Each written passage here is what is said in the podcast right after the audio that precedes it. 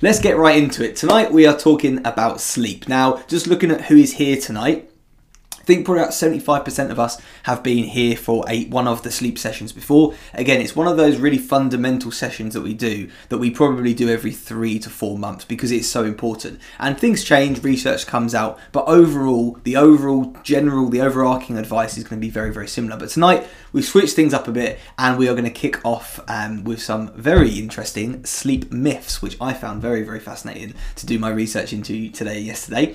So the aim for tonight's session is to help you to better understand your sleep. And tonight we're going to be talking a lot about how sleep works and why it works that way so that you have that real understanding of why it's so important to prioritize it, how it affects you day to day as well. And we're going to create a plan and a routine to improve your sleep. We're going to leave tonight having a structure, a morning routine, an evening routine, making sure that we are set up for success with our sleep.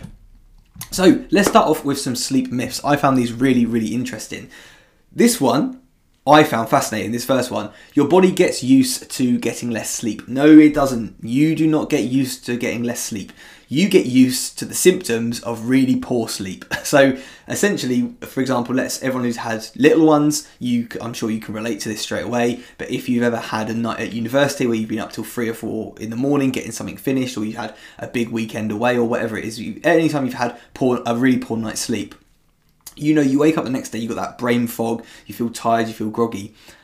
That still that impact is still there when it's been two months two years two decades. However you've just got used to the symptoms. So your body doesn't ever get used to having less sleep. You just adjust to it but the detrimental impact on your body is still going on. You're still negatively being affected. You're just basically not aware of it now. You know, you, you've just forgotten about it. Many adults need five or less hours of sleep. Now, I talk to some of you in the team who say, I operate better on less sleep than more sleep. And yep, absolutely, that might be the case. Sleep is such an individual thing. But actually, most people need more than five hours sleep. Five and less is, is the danger zone. How long you sleep is all that matters. Hopefully, everyone watching this knows that sleep quality is as, if not more important than sleep quantity, the number of hours you sleep. When you sleep doesn't matter as long as you get enough hours. Any old shift worker is going to tell you that that is not the case. we know about the circadian rhythm, most of us on this call, and if you don't, you're going to learn about it in a second. We know about the circadian rhythm it's it's something that controls uh, how we feel. Essentially, it controls when we're sleepy, when we're active, when we're hungry, when we're energetic, when we're stronger, even when we're more focused. That circadian rhythm of our day controls all of that. And any shift worker will tell you, even though they're getting seven hours sleep, if it's during the day, it really, really mucks about with that circadian rhythm and they feel groggy. They don't feel great most of the time. This is a really common one. Your brain shuts down during sleep. Not you, Siri go away. Um, your brain shuts down during sleep. No, it doesn't. It is very, very active. Again, we're going to go through all that today. Napping makes up for a lack of sleep. No, no, no, no. Naps often actually make us feel worse. If we're going to nap, it needs to be for a very short period, about 20 to 30 minutes, and at least, at least six hours away from when you, you're going to bed bed properly, right? So, for example, you're going to bed at 10 o'clock, you don't really want to be napping past 4 p.m. in the afternoon. Hitting snooze provides meaningful rest. I have hit snooze multiple times this week. I have had one heck of a week. We have been super busy. I've spoken to a lot of you on coaching calls this week. It has been very, very busy. Had some calls with new clients potentially, and it's just been one of those crazy, crazy old weeks. So I've hit snooze a couple of times, I, I will admit, and I didn't really feel much better for it because the quality of sleep you get in that 15 minutes you're snoozing, you're not, as we're going to go through, you're not in that deep restorative sleep. You've just gone back to the lightest lightest level of sleep. Now, those are some sleep myths. I want to give you some sleep facts because I found these really interesting as well, and I've got them on my screen. About 12% of people dream entirely in black and white. That is a weird one, right? That is a weird one. You spend about a third of your life sleeping. Now, that's quite a depressing thought. spend a third of your life sleeping, which is crazy. But a cat spends two thirds of its life sleeping on average, which is pretty crazy, right? Um, how do I pronounce that one again? Parasomnia. Parasomnia is a term that refers to unnatural movements in your sleep.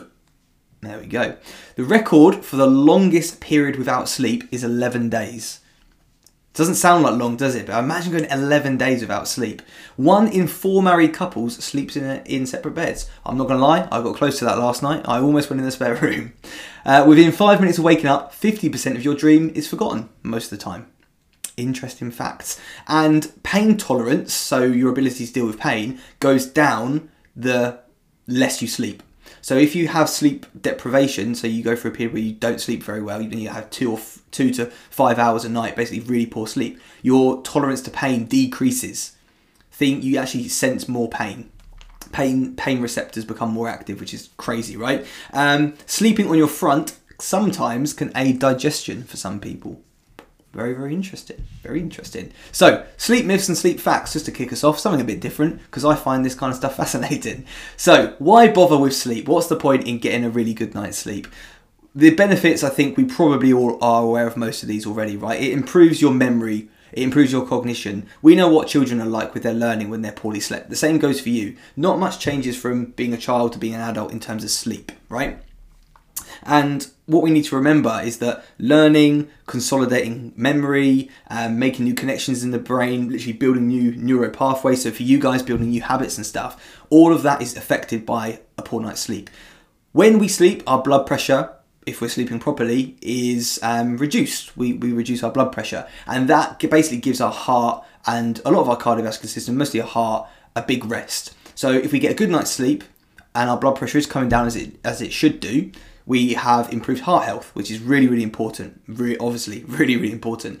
Again, we know that when we are poorly slept, we are hungrier. The hunger hormone ghrelin goes up, the one that makes us feel full. Uh, leptin, satiation hormone, goes down. So we're hungrier, we're snackier, we go for those less optimal, high fat, high sugar processed foods. You know, the ones that we want to eat some of the time, not all of the time. We're more drawn to those ones.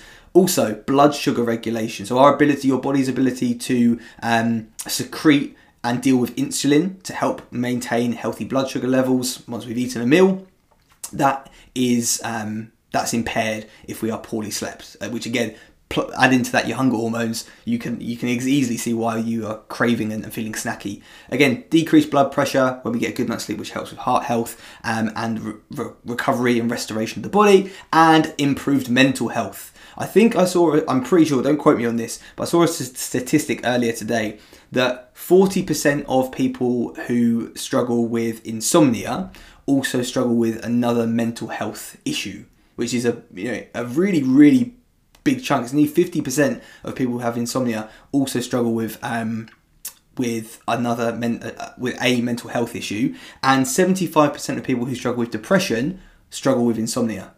So 75% of people who struggle with depression struggle with insomnia as well. So it's, it's, it's rife, right? It really, really, this, the links are, are vice versa. They're, they're both sides, okay? They both impact each other. So improved mental health, of course, we know we talk a lot about mental health in the team, something that's really, really, really important. If you don't have your mental health, doesn't matter how fit, how strong, how much of a six pack you've got, or beach bikini, body blast, whatever, none of that matters. If your mental health isn't there, we know the physical doesn't really matter.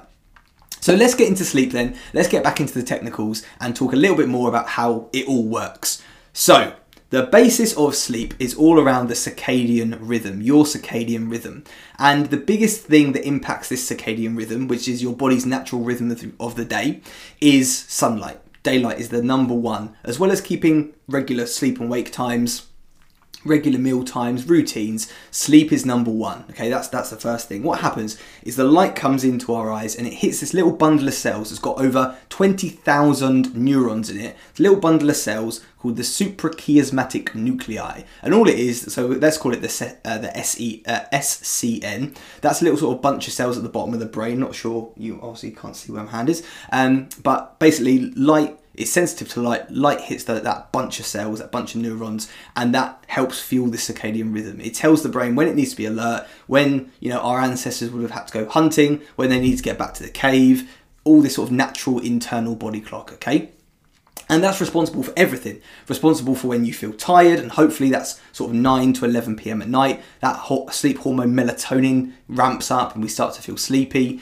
We it, it affects when we feel alert and awake, and that stress hormone cortisol that wakes us up gives us a big jolt in the morning as well as sound also wakes us up um, and a little bit of light coming in as well. It tells us when we should be hungry. It tells us when we are most active. And i know it's a little bit small on your screen but hopefully you can see that it controls everything from when you concentrate um, the most to when your cardiovascular fitness, um, uh, sorry, efficiency, not fitness, when you're most efficient with your your respiratory and heart, and basically, if you go for a run at this time, you're probably going to find it easier, sort of sort of deal. Um, when you're when you're stronger, when your muscles contract better, so you you literally have more muscle strength. It controls everything, and of course, thinking back to you know an evolutionary sort of time there would have been a reason for this. There would have been reason a reason that these times would have been set for you. And everyone's circadian rhythm is so individual, completely personalized to you. And night owl, was it morning morning lark, night owl, and all this stuff. You do sort of become attuned to your routines and habits, but that's completely flexible. You can change that if you want to. If you're a night owl, you can become a morning lark. We just switch your circadian rhythm. So let's talk about the process of sleep itself. So you go to bed, right? You go to bed and you enter non-REM one. So REM being rapid eye movement, you enter the lightest sleep, and we're going to talk about this a bit deeper in a second. Non-REM one, okay? Then you go into light sleep, which is non-REM two. Then we go into non-REM three, which is your deep sleep, and then comes REM, rapid eye movement. We have vivid dreaming. Now, this is something I learned from a lecture I watched the other day. You do actually dream in non REM 3. You do have some dreams in deep sleep, um, and even it's possible to have some in light sleep, but they're really not very vivid, and you're very, very unlikely to remember them. So the vivid dreams that you can remember the next day, they happen in REM. And these cycles, they're massively individual. They range from 60 to 110 minutes. But for most people, on average, if you are a textbook person, which not many of us are. Um, but if you're a textbook person, it's about 90 minutes. And you can even break that down into these little 30 minute microcycles. So that's sleep. So you get into bed and this cycle happens 90 minutes, then another 90 minutes, and another 90 minutes. Of course, it is a little bit more complicated than that, but roughly speaking, that's how sleep works. So when you go into non REM 1, and again, you spend five to 10 minutes in this, probably about that. It's the lightest level of sleep. It's the transition period from wakefulness to, to sleepiness basically. It's that sort of thing where you know when you're sort of drifting off and your leg kicks out and you sort of wake yourself up. You're, you're just drifting off. Then we go into non REM 2. Our body temperature starts to come down, our breathing rate starts to drop, and our body temperature actually goes down by about 1 to 2 degrees, which for the body is a massive drop in temperature, and that's something that we can use later on. And this lasts for about 20 minutes in total, give or take. Obviously, very very individual. If you wake up in this you then obviously you can enter at the previous stage. Non-rem 3 is the deepest sleep. It's the most restorative sleep. Our muscles relax breathing um, slows down even, f- even further. Just coughing on my bit of my Snickers ice cream there from earlier there. Um, blood pressure drops excuse me. Um, and then we go into REM REM sleep okay? So then the brain sort of becomes um, most active, right? Hence the rapid eye movement and the really, really vivid dreams. The body completely relaxes and then it becomes immobilized. So if you've ever had one of those really horrible dreams where you can't get up and you can't move, it's sort of linking your wake state, wake state, your, your waking state to your sleeping state because your brain's sort of aware that the body can't move and obviously the brain is shut off the muscles. But sometimes if you're having a really vivid dream, you can have a nightmare or something and they overlap. Who's had that? Let me know in the comments because that, that those those um, dreams are absolutely horrible. They're really really horrible. I don't know if anyone's had those hope hope uh, hope no one's had many of them, but they're they're really intense dreams, not very nice at all. So that's how sleep works, and it's not a line. You don't go in at one and come out at REM and go back to the front, um, back to the top. You might every now and then wake up in the middle of the night. There might be a bang, there might be a noise, someone might turn over and nudge you. So you might come out and you might go back in. So it's not such a nice tidy sequence. It might be a little bit messier than what we can see on the screen. So, that is the science of sleep. That is how sleep works. Those are some sleep facts and some sleep myths. Has anyone got any questions? Before we get into the planning, make sure you've got your notepad and pen, you've got actions at the top, day actions, evening actions, and pre bed or pre sleep actions. So, we've got three rows and one column. So, we're going to go through the day and I'm going to give you some advice that I've probably already discussed with you, but it's always good to recap it and it's always good to recover these things. And if you're new to the team um, or you haven't had this session before, this is going to be really, really important advice. So, any questions whatsoever before I move on? Um, Helen has had those sorts of dreams. Find herself totally awake, eyes open, but completely still. Yeah, it's awful. And I've always, I, when that happens, Helen, I, I, always think, am I awake or am, am I asleep? Am I dreaming? Because it feels like you're awake completely, but then I don't know. Then you fall back asleep, and I don't know. Are you awake? Are you asleep? Who knows? The brain is another one. Another one of those weird anomalies, isn't it? Where the brain just shows you how complicated and and, and complex it is. Any questions at all, guys? And then I'm gonna get moving. Make sure you've got these columns written down. So let's talk about the daytime. What can we do during the day? To help you get the best night's sleep you possibly can do. So, first of all, it all begins with your morning routine. So, what you do in the morning is going to impact on the rest of the day and it's going to impact, therefore, on how you sleep the next night. So, stop thinking about your sleep routine or your, your bedtime routine um, as just, just being about the half an hour before you go to bed. We need to think bigger than that because everything you do is going to impact it. So, we wake up in the morning, we want to rehydrate first thing. Okay, I know lots of us have little ones, and that, that, that makes things a bit more of a logistical, you know, operation. But if you can take five to fifteen minutes first thing in the morning to have some quiet time to yourself, you know, to read a book, to have a coffee, to do some stretches, to do some yoga meditation, just to stand outside, to go for a walk, whatever you do, if you can have five minutes of quiet time when you wake up, you you will start the day so much calmer, so much more relaxed, and you will feel so much better going into the rest of the day. So that's going to be number one.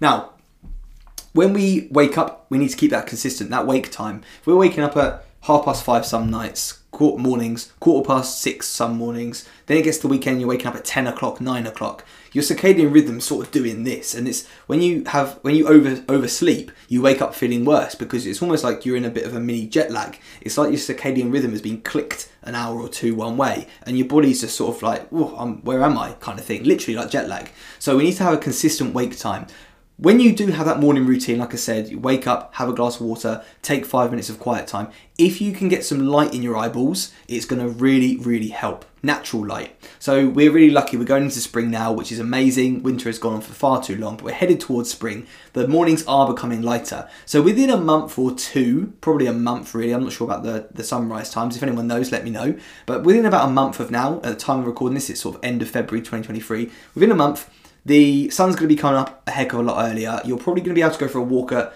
half six, maybe, and it be light, or six o'clock and it be light. If that doesn't work for you, your family, your routines, maybe when you get to school, you dump your bags and you go out on the playground and you just walk around for five minutes and just get some sunlight on your skin and in your eyes because that is going to really help your it's a signal it's a sign to your body this is the time of day you need to be awake you need to be alert let's go for it. That's what it does. So morning routine with some light getting some movement in during the day making sure that we're moving our body we know that this helps to you know get us you know, get a lot of oxygen in us it helps to pump the blood around our body that helps us to stay alert throughout the day anyway but it just wakes you up doesn't it? A change of scene a bit of fresh air if you can, a lunchtime walk a few times a week will be an amazing addition to your routine. That can really, really help. So, I've already given you about five to ten things there to think about.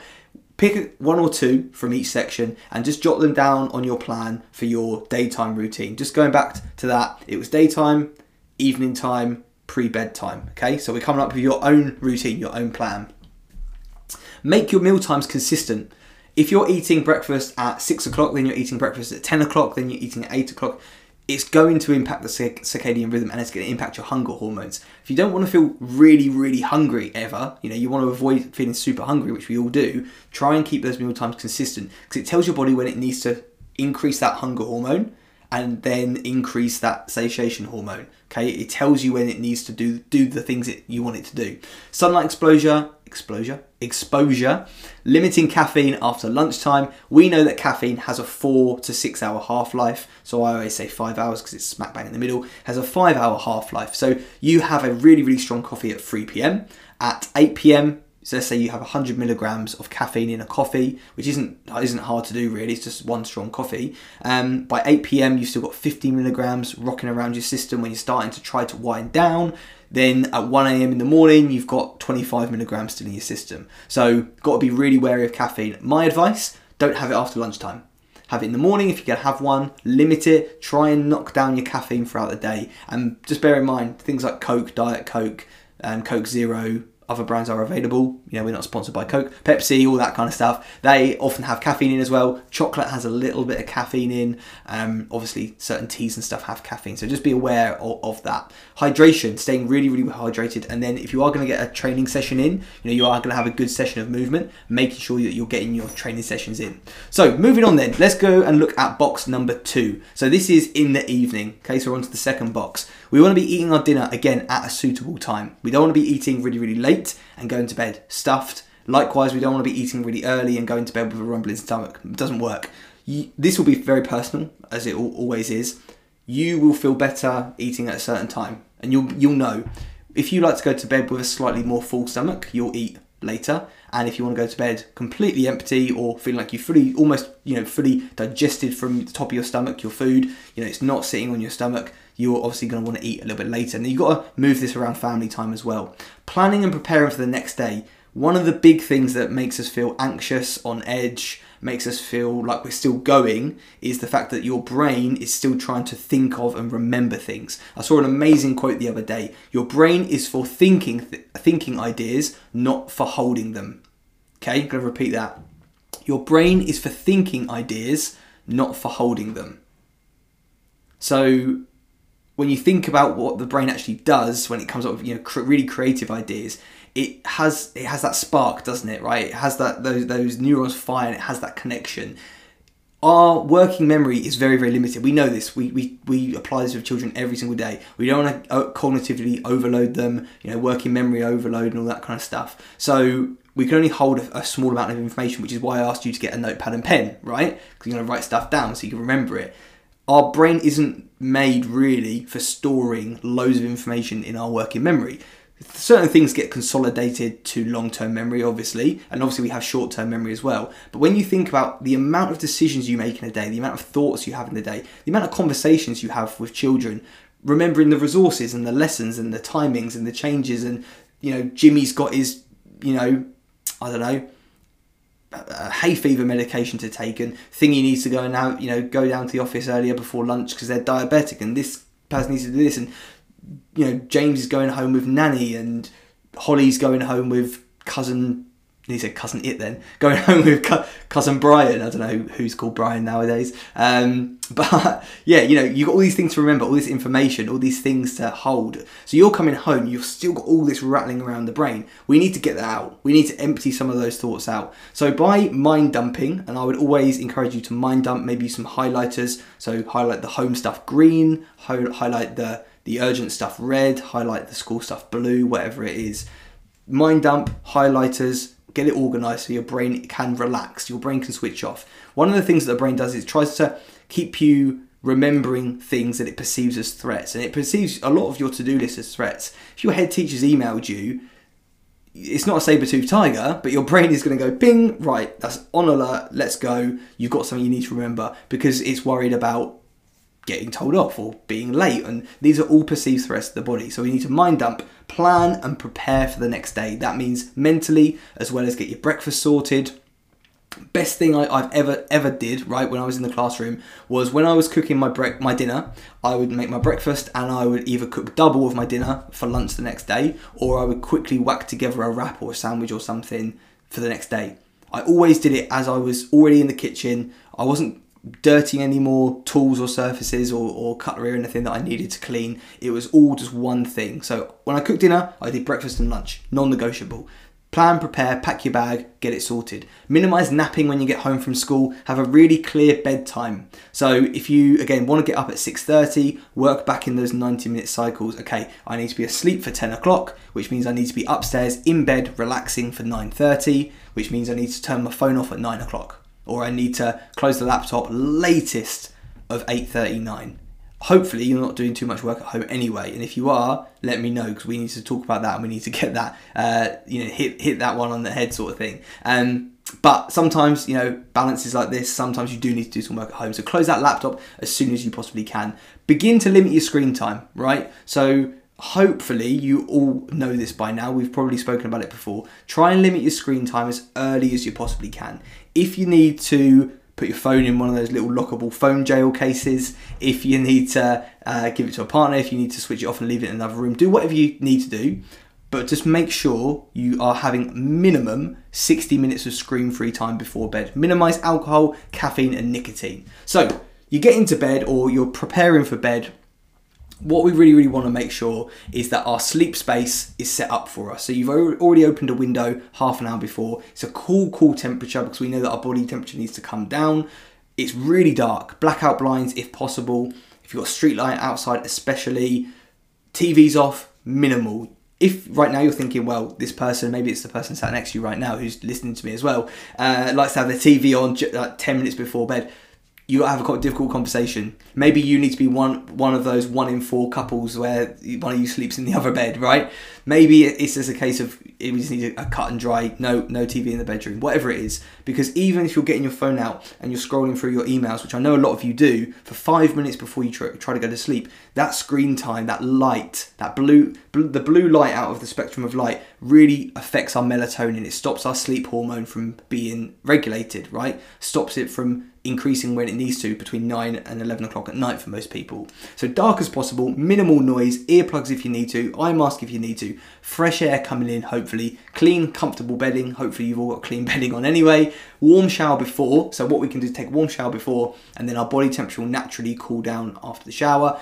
Something that is has been shown to work quite a lot is lavender. So natural lavender oil, not the sort of synthetic fake stuff, but real natural almost um, essential oils of, of lavender. That has been shown decent research for that one. Then you get into bed. We need to maybe come up with some things to help you drift off. Maybe it is mind dumping, okay? Maybe it's breathing, meditation, music, headspace. Maybe it's a body scan, so start at the top of your head, scanning down your body. Could start at the top, could start at your feet, start somewhere obviously. I like to start at the top of my head personally, but scanning down, and then as you're going through, you're literally thinking about each muscle relaxing. So literally you're you know you're getting to here you're thinking about your your um, brow relaxing and then you're sort of getting to here and you're thinking about your jaw relaxing and you're just calming and then your shoulders and you're untensing your shoulders and you're just thinking about each muscle and as you go through each muscle you're imagining it just releasing and just just um just letting go basically right? Ball of sunlight is another really good focus activity that headspace uses and we'll talk about headspace in a second.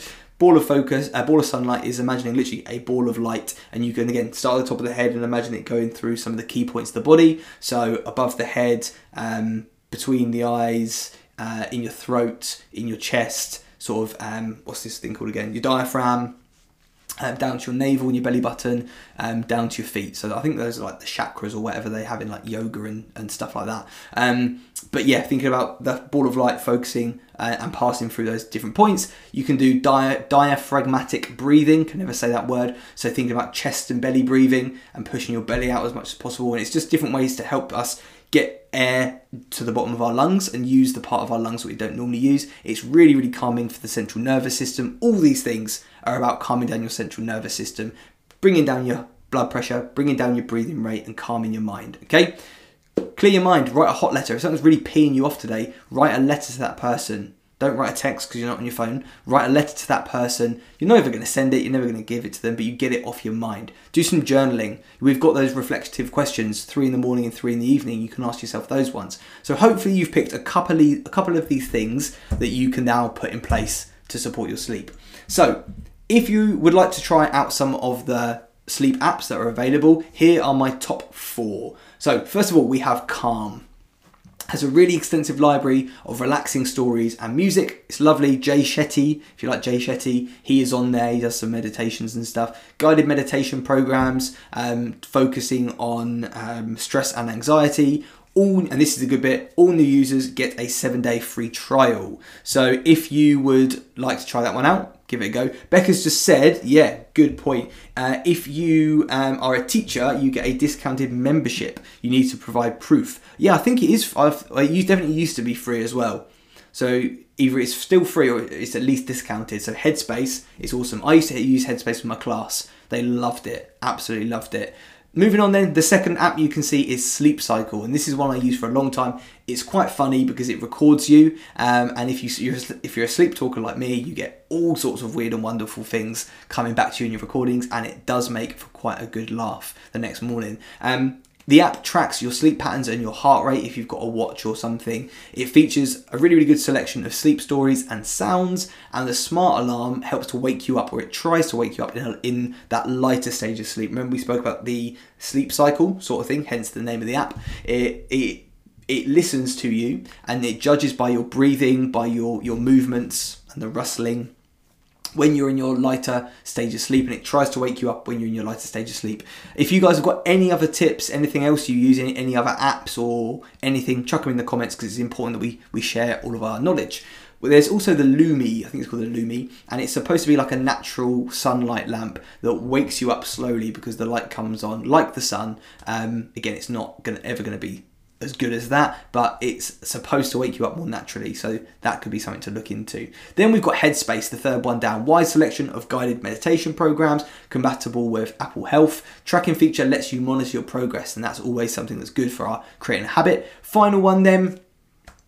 Um, I forgot what this one's called. Completely forgot what this one's called. Why didn't I write that down? this is one I've only used a few times. Totally forgot what it's called. It's not called Yours. It might be called Yours or there might be another one. I will tell you, I'll find out what that one's called. Um, new users receive a sleep assessment to pinpoint patterns and ongoing issues, which I think is really, really interesting. Something that we could all probably use. Built in programs for meditation and sleep coaching, which is pretty cool. Um, the app tracks your sleep data to help you get enough rest. So those are some of the top apps. I'll just get my um, get my history up now so I can tell you the, the name of that one. I only used it a few times myself. Um, but the other ones, absolutely fantastic. Really, really useful. Really, really good apps. I would definitely recommend Sleep Cycle. Calm, I've used a few times. I think I only really got it for the free trial, so I haven't got loads of um, experience with Calm, but it is pretty good. I've, I've used it a little bit. Um, and like I said, Jay Shetty's on there if you're a fan of his. So, guys, that is sleep. Hopefully, now you're looking at your page and you've got what do I do in the daytime, what do I do in the evening, and what do I do just before bed and around bedtime. And hopefully, you've got um, some notes about your sleep space and any changes you want to make. Now, I do have a sleep checklist for you. So, if you would like a sleep checklist, if you would like me to send it over, let me know. What I'll do probably actually, I tell you what, I'll just comment it below this video as soon as we are we are done